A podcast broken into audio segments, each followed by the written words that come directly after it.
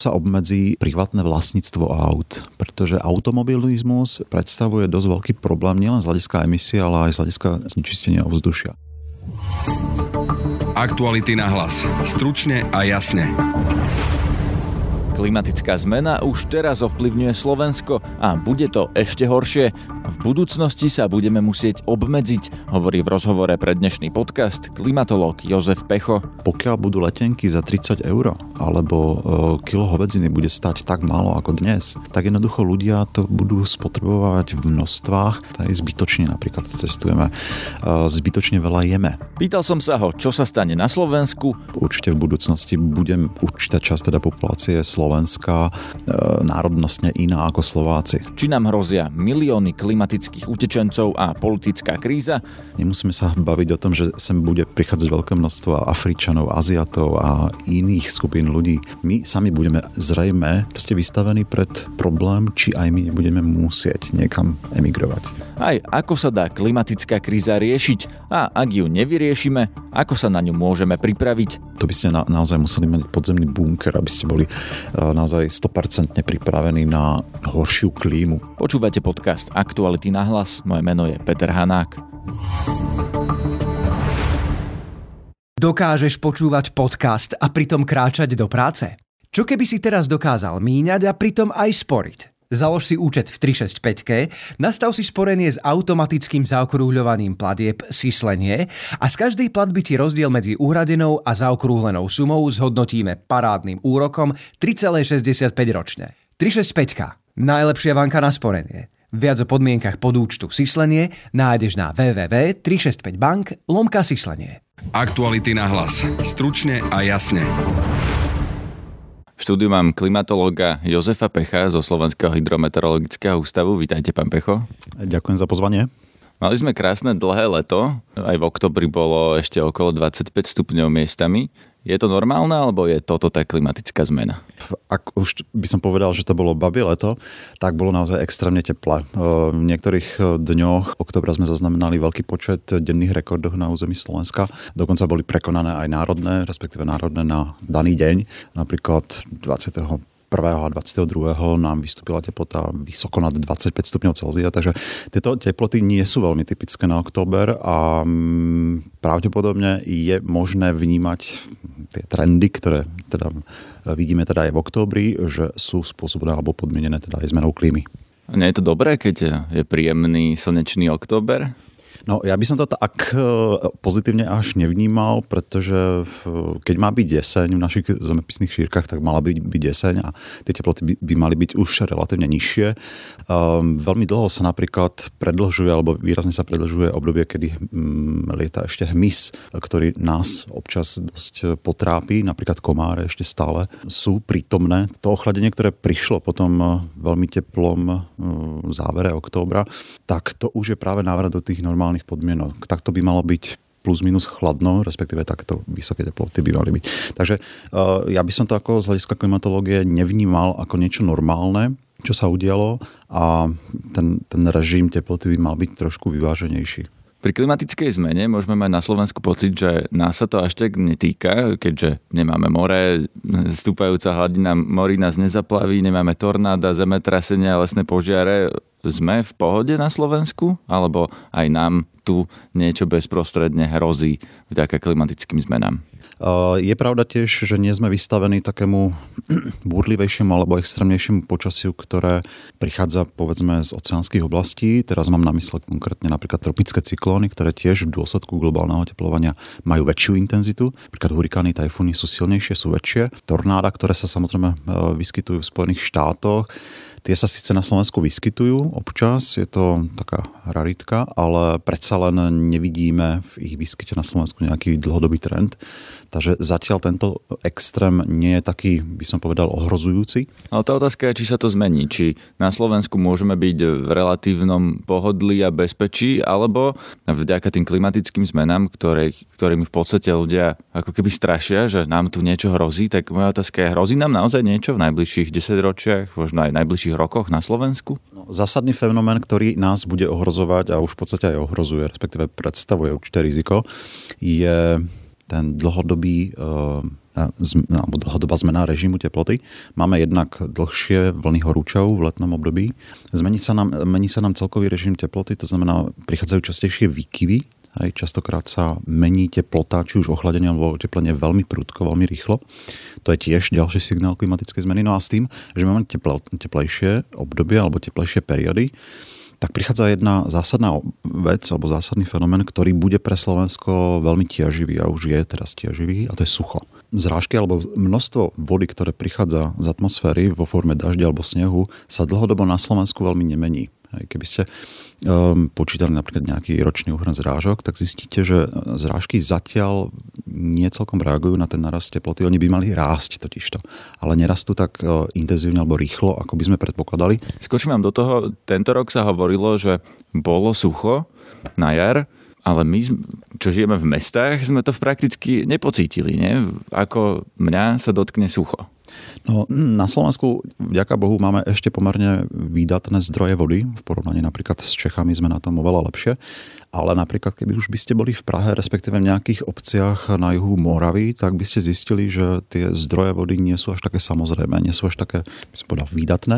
Takže oni už naozaj konkrétne problémy s tým, že majú napríklad obmedzené dodávky vody, pitnej vody, tak oni už riešia. Takže aj nám hrozí, že možno v budúcnosti budeme mať obmedzené dodávky vody? Ako som povedal, to Slovensko má trošku inú geológiu, takže my sme na tom v porovnaní s Českou republikou trošku lepšie. No a preto sa pýtam práve, že či na Slovensku nám niečo hrozí, viete? Tá klimatická zmena sa bude urýchľovať, ona akceleruje už teraz, takže aj napriek tomu, čo som povedal, že máme tie vodné zdroje zatiaľ relatívne bohaté, tak v budúcnosti, pokiaľ by sa mohlo, alebo pokiaľ sa vyskytne nejaké dlhodobé sucho, v zmysle teda aj výpadku zrážok, že jednoducho nebude pravidelne pršať, alebo bude málo snehu, tak môžeme sa dostať až do takej situácie, kedy to začne obmedzovať nielen obyvateľstvo, ale teda aj priemysel a poľnohospodárstvo. No a keď hovoríme o konkrétnych dopadoch sucha, tak na Slovensku už aj minulý rok riešilo veľké množstvo poľnohospodárov a farmárov práve veľké množstvo poistných udalostí, kedy žiadali od poisťovní, aby im vyplatili, respektíve ministerstvo pôdohospodárstva, aby im vyplatili škody spôsobené výpadkom produkcie potravín a tých základných komodít, samozrejme, pretože niektoré oblasti Slovenska bolo v minulom roku a v roku ešte 2017 postihnuté teda dosť intenzívnym suchom a niektoré straty boli až na úrovni 40%. Takže toto už farmári reálne na Slovensku riešia. Z toho, čo hovoríte, vyplýva, že klimatická zmena ovplyvňuje poľnohospodárstvo v Európe. Ovplyvňuje ho až tak, že možno nebude možné pestovať tie plodiny, ktoré teraz pestujeme? Poľnohospodárstvo je len jedným zo sektorov, ktoré sú už dnes v niektorých regiónoch Európy častokrát postihované. Ďalším takým rezortom je aj lesné hospodárstvo. Potom sú tam sektory, ktoré súvisia aj s energetikou, aj pretože keď máte napríklad dlhú, veľmi intenzívnu a extrémnu vlnu horúčov, tak musia sa napríklad vypínať jadrové elektrárne, respektíve reaktory. To sa stalo napríklad aj tento rok vo Francúzsku počas tej vlny horúčov, ktoré zasiahlo tento štát v júni a v júli. No a keď už by sme ešte sa vrátili k tej otázke, poľnohospodárstvo v budúcnosti bude v súvislosti s klimatickou zmenou riešiť veľkú výzvu, a to, akým spôsobom teda bude zvládať sucho jednak, ako sa adaptovať a či dôjde k veľmi výraznej a rýchlej, povedzme, rýchlemu posunu takých veľkých poľnohospodárskych regiónov, lebo tým, že sa nám bude oteplovať, tak samozrejme k nám sa budú dostávať podmienky, ktoré budú viac prijať, povedzme, teplomilnejším druhom. Takže je celkom možné, že okrem toho, že môžeme mať aj dve úrody v roku, pokiaľ samozrejme nebude sucho, tak budeme môcť pestovať aj to, čo už dnes pestujú napríklad na Balkáne alebo v okolí Stredomoria. Častokrát dostávame v tejto súvislosti otázky, že tak bude to aj na citróny. No, na citróny to pravdepodobne ešte nebude, pretože citróny alebo všeobecne citrusy sú veľmi citlivé na nízke teploty a u nás stále ešte bude v jarnom období a v zime mrznúť. V súvislosti s klimatickou krízou sa hovorí o tom, že to spôsobí veľkú utečeneckú vlnu, lebo v niektorých častiach planéty sa nebude dať žiť alebo bude sa dať žiť výrazne obmedzene. Nespôsobí to aj politickú krízu? Lebo keď si spomenieme na to, aký sme tu mali počet utečencov v roku 2015, to bolo v celej Európe len asi okolo 1 milióna, ale tie predpovede tých klimatických utečencov sú, že môže byť až 140 až 200 miliónov, ak sa nemýlim. Viete si to vôbec predstaviť? No toto je už naozaj za nejakou veľkou hranicou predstavivosti. Pochopiteľne, pokiaľ by na tie budúce výzvy alebo krízy, ktoré prídu v súvislosti s klimatickou zmenou, mali reagovať súčasní politici, ktorí boli, žiaľ Bohu, teda vychovaní alebo odchovaní v takomto starom systéme, ktorý ešte teda nečilil takejto obrovskej výzve alebo problému, tak si myslím, že pri takom skostnatelom a celkom ako flexibilnom spôsobe politiky, tak ten problém príde. Určite aj politický a potom aj sociálny. Len teraz sa do módy, respektíve do tej generácie tých aktívnejších politikov dostávajú aj ľudia, ktorí už vnímajú klimatickú zmenu ako problém a chcú ho riešiť. Takže tá naša adaptabilita aj v politickom spektre môže byť pomerne pozitívne prekvapujúca a ja dúfam, že bude pozitívne prekvapujúca, že sa tam dostanú proste ľudia, ktorí naozaj tú klimatickú krízu budú vedieť zvládať aj z hľadiska napríklad možných problémov v súvislosti s tou migráciou. A ešte keby sme sa vrátili k tej migrácii, tak pochopiteľne niektoré scenáre v budúcnosti môžu byť až natoľko pesimistické alebo čierne, že jednoducho budeme naozaj aj v Európe postavený pred veľký a skoro až neriešiteľný problém toho, že v podstate väčšia časť obyvateľstva, ktorá momentálne žije v tropických oblastiach a v subtropických oblastiach, jednoducho bude musieť z týchto oblastí migrovať preč. Pretože práve tie pesimistické scenáre hovoria o možnosti, že veľká časť roka bude v podstate táto oblasť neobyvateľná. To znamená veľké priestory Indie, Južnej Číny, Indonézie, no a samozrejme Afrika, Latinská Amerika. Tieto oblasti môžu byť v dôsledku napríklad nedostatku vody, sucha, požiarov, respektíve vysokých teplôt, naozaj v tej prevažnej časti roka počas suchého obdobia naozaj neobyvateľná. Ako náhle nemáte vodu, nemáte nič, nemáte poľnohospodárstvo, máte výpadky produkcie základných komodít a samozrejme potravín, no a prichádzate o istoty, prichádzate o ekonomiku a ľudia, pokiaľ nemajú zábezpeku, teda hlavne vodu a potraviny, tak jednoducho musia migrovať z miest, kde sa už nedá žiť. No a len si predstavme, že v súčasnosti žije v týchto oblastiach 3,5 až 4 miliardy ľudí. Takže toto všetko pravdepodobne podľa tých horších scenárov sa dostane do pohybu a pôjdu do oblasti, kde sa jednoducho bude dať žiť. Otázka potom, ako sa s tým vysporiadame my, lebo už aj keď sme mali problém s tým miliónom migrantov, ako zvládneme také ďalšie milióny, možno desiatky, možno stovky miliónov.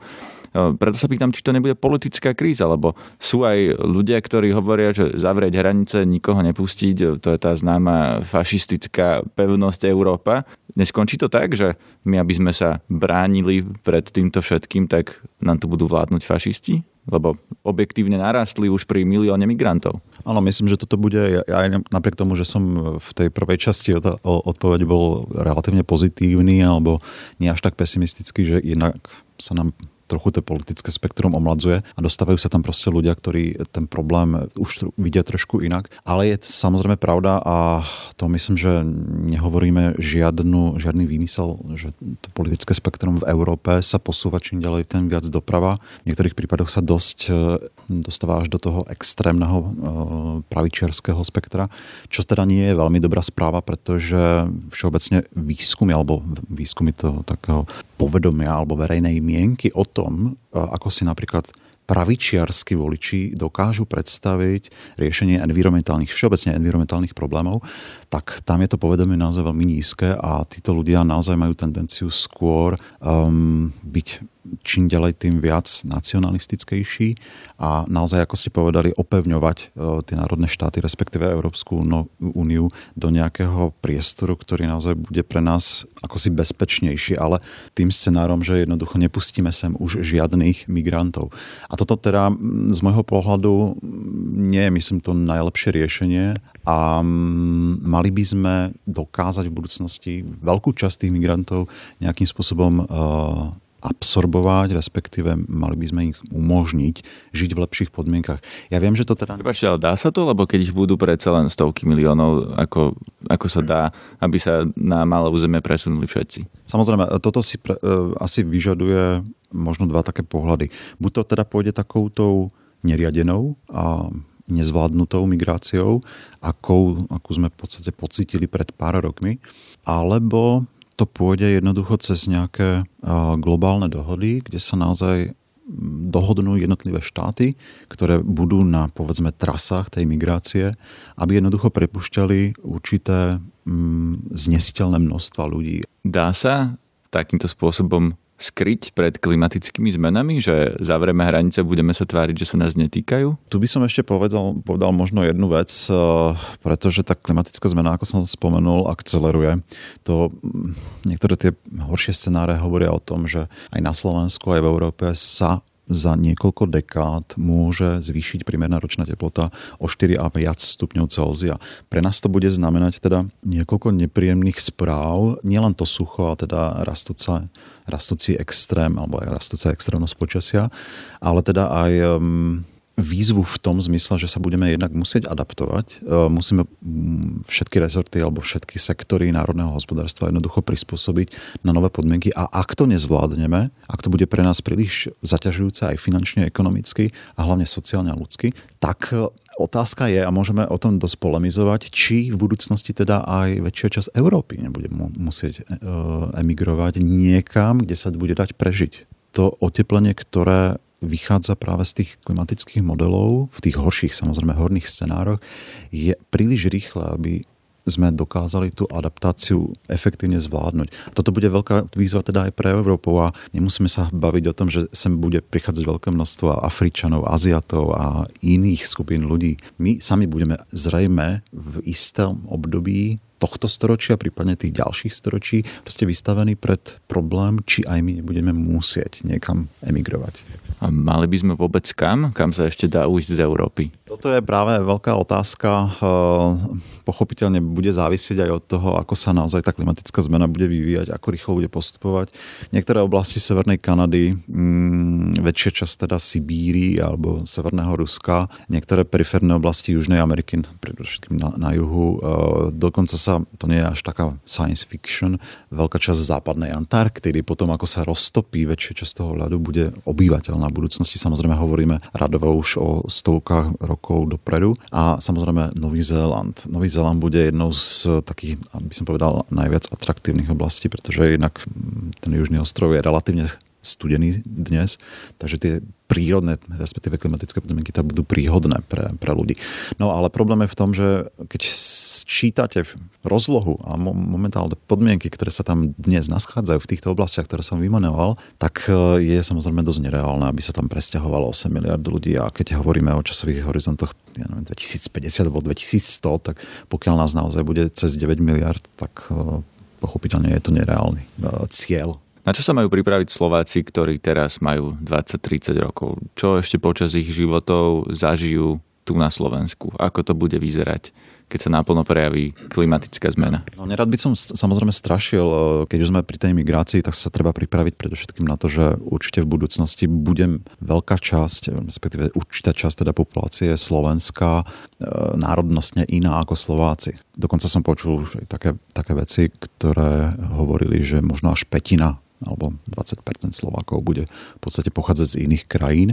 Ale to je už v Európe relatívne normálne, stačí si pozrieť do Viedne. Na Slovensku to ešte tak ako normálne nie je, ale je celkom možné, že toto číslo bude aj vyššie.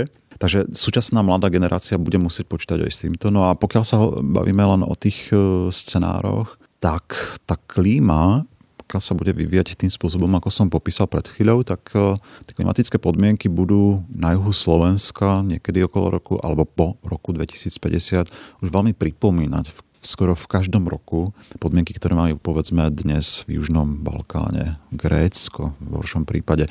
Hej. Len problém je v tom, že my nebudeme mať more. Takže my budeme mať podmienky, ktoré budú oveľa suchšie pravdepodobne a budú skôr pripomínať oblasti, ktoré ležia vo vnútrozemí Turecka. Aktuality na hlas. Stručne a jasne. Rozmohli sa také rôzne trendy, že prestať používať plasty, napríklad ľudia prestávajú používať plastové slamky, jednorazové riady, zakazujú sa igelitové tašky. Je toto vôbec cesta, ako bojovať s klimatickou krízou? Pokiaľ by ste spočítali, povedzme, uhlíkovú stopu týchto výrobkov, tak to samozrejme nejaký veľký razantný krok nie je.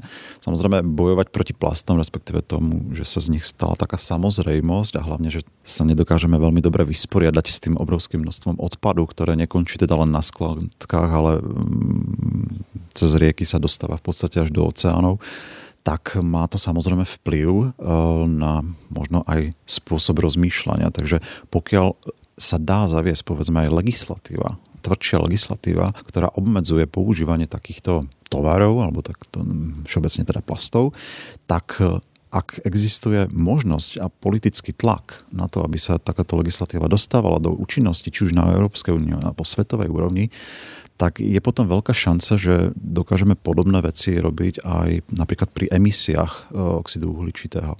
Lebo tie sú dôležitejšie ako plasty. Lebo smerujem tým k tomu, že aj keby sme zakázali všetky plasty hneď, tak zrejme nezastavíme klimatické zmeny. Teraz budem možno trošku kontroverzný, ale dokonca sa v niektorých oblastiach západnej Európy momentálne už neriešia teda plastové tašky a plastové slamky, ale dokonca sa riešia také veci, že sa môže obmedziť napríklad že sa obmedzí privátne vlastníctvo aut. Pretože automobilizmus predstavuje dosť veľký problém nielen z hľadiska emisí, ale aj z hľadiska znečistenia ovzdušia.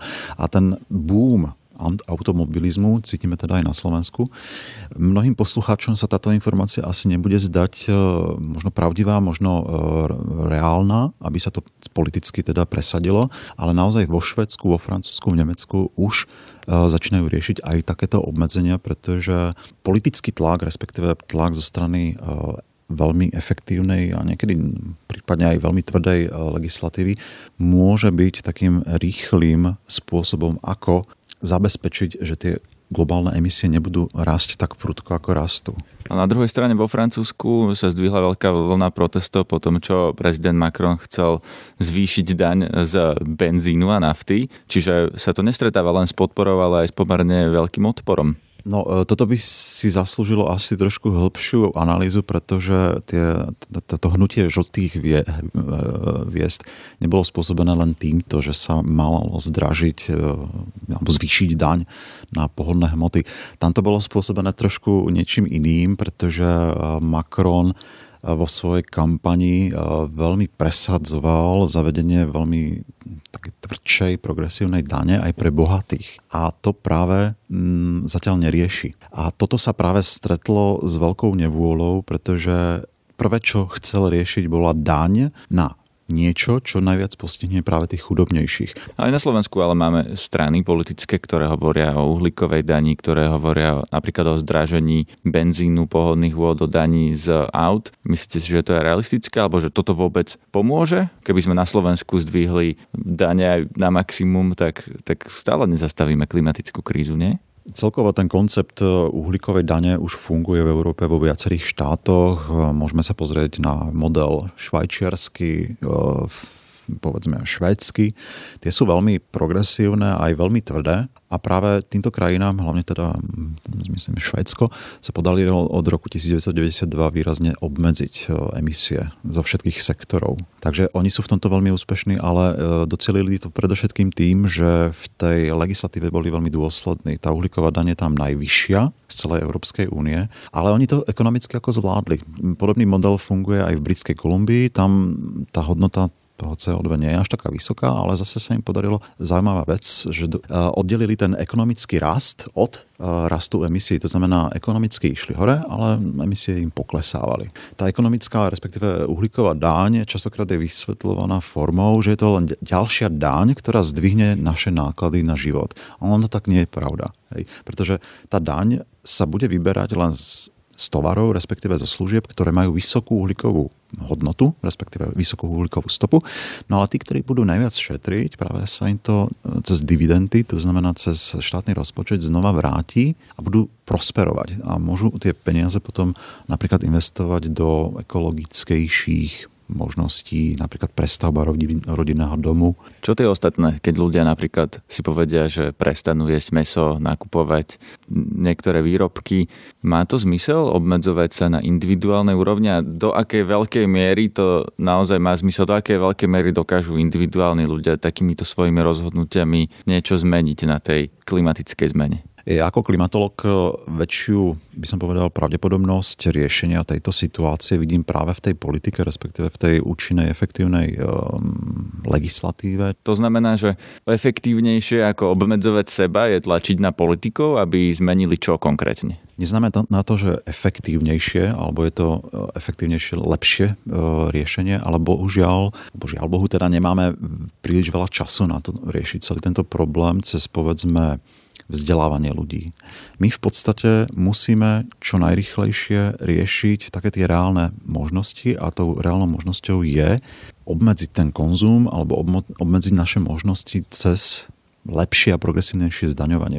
Jednoducho možnosti, respektíve služby, ktoré momentálne veľmi zaťažujú životné prostredie, sa musia dostať opäť do oblasti cien, ktoré z nich urobia luxusný tovar. Pretože pokiaľ budú letenky za 30 € alebo kilo hovedziny bude stať tak málo ako dnes, respektíve iné typy mesa sú ešte lacnejšie, tak jednoducho ľudia to budú spotrebovať v množstvách, ktoré teda nie je jednak efektívne, ale hlavne plodí to aj plytvanie častokrát. Zbytočne napríklad cestujeme, zbytočne veľa jeme a zbytočne ešte veľa vyhadzujeme z tých potravín. Takže treba takýmto aj politickým a ekonomickým spôsobom zatlačiť na ľudí, aby jednoducho efektívnejšie uvažovali, čo si kúpia. Toto inak nevyriešite bohužiaľ rýchlo, len cez zvýšenie daní alebo cez zvýšenie proste toho životného alebo nákladov životného štandardu. No, tu je otázka, že či to môžeme zmeniť my zo Slovenska, keby aj všetci Slováci prestali jesť hovädzie a prestali jazdiť autami a prestali by sme celkom vypúšťať uhlík. Čo ak by to neurobila Čína napríklad? Ak v Číne naďalej budú robiť to, čo robia, že sú najväčší znečisťovateľ, pomôže nám, keď my vlastne na tej istej planéte prestaneme produkovať uhlík? Toto je veľmi ťažká otázka, ale ešte horšia alebo ťažšia odpoveď. Toto už súvisí s takouto klimatickou zodpovednosťou alebo aj spravodlivosťou. Tu práve sa musia jednotlivé krajiny na svete dohodnúť cez nejaké veľmi efektívne a globálne dohody, aby jednoducho naozaj začala efektívne napríklad znižovať emisie tak Európa, ako aj Čína, aj Spojené štáty. Bez tých globálnych dohod to bohužiaľ nepôjde a pokiaľ sa teda pýtate, či to Slovensko dokáže nejak ovplyvniť pozitívne, tak samozrejme tu možnosť jednotlivca je veľmi obmedzená, ale respektíve tá možnosť, ako to ovplyvniť, napríklad Číňana alebo Čínsku republiku. Toto je samozrejme niečo, čo zrejme reálne veľmi nie je. Ale zase, pokiaľ by Slováci, alebo celá naša populácia, tak pokiaľ by išli nejakým príkladom, povedzme, zdravotného životného štýlu, ako napríklad teraz urobili Švédi, že jednoducho sami tlačia na vládu, aby zvýšila napríklad ceny leteniek alebo zvýšila nejakú daň, ktorá zdraží tú leteckú prepravu. Sami chcú, aby to vláda proste pretlačila. To isté momentálne, myslím, riešia aj v Nemecku, kde práve obyvatelia tlačia na politické špičky, aby napríklad niektoré služby jednoducho išli hore, pretože oni sú už saturovaní z hľadiska teda takých tých základných materiálnych potrieb, sú ekonomicky najlepšie na tom v Európe, asi si to môžu dovoliť, no ale už si uvedomujú, že proste ten ich životný štýl alebo spotreba naozaj už naráža na isté limity globálneho, respektíve toho regionálneho, environmentálneho prostredia. Ak to napríklad tí Číňania nezmenia a tá klimatická kríza nastane, ako sa na ňu máme pripraviť? Čo máme urobiť, aby sme sa tomu prispôsobili, aby sme naozaj sa pripravili na to, že budeme tu žiť v prostredí, ktoré bude suchšie, teplejšie? Trošku som sa bál tejto otázky, pretože pokiaľ naozaj pôjdeme takým tým štýlom business as usual a naozaj,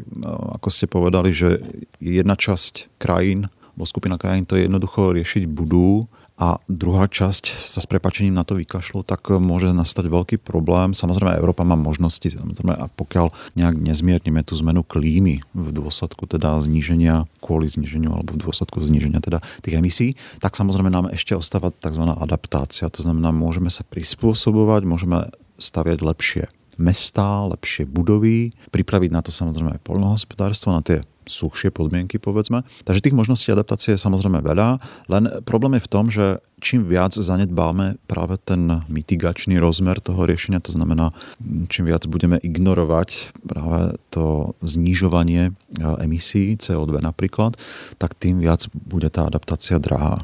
Na tej individuálnej úrovni, ako sa mám ja pripraviť na to, čo nastane v najbližších 10 ročiach?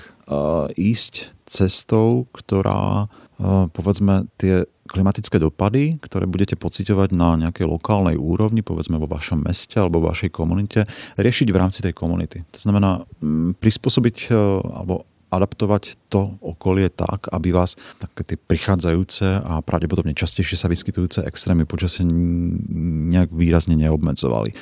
Škody síce budú, ale pokiaľ vaša, povedzme, komunita alebo mestská časť, či dokonca váš dom bude lepšie pripravený technologicky na to, čo príde, tak samozrejme budete z toho profitovať. To znamená čo? Zatepliť si alebo pestovať si doma na záhradke vlastnú zeleninu alebo čo konkrétne? Ja by som toto nazval alebo skryl pod jeden taký zaujímavý termín.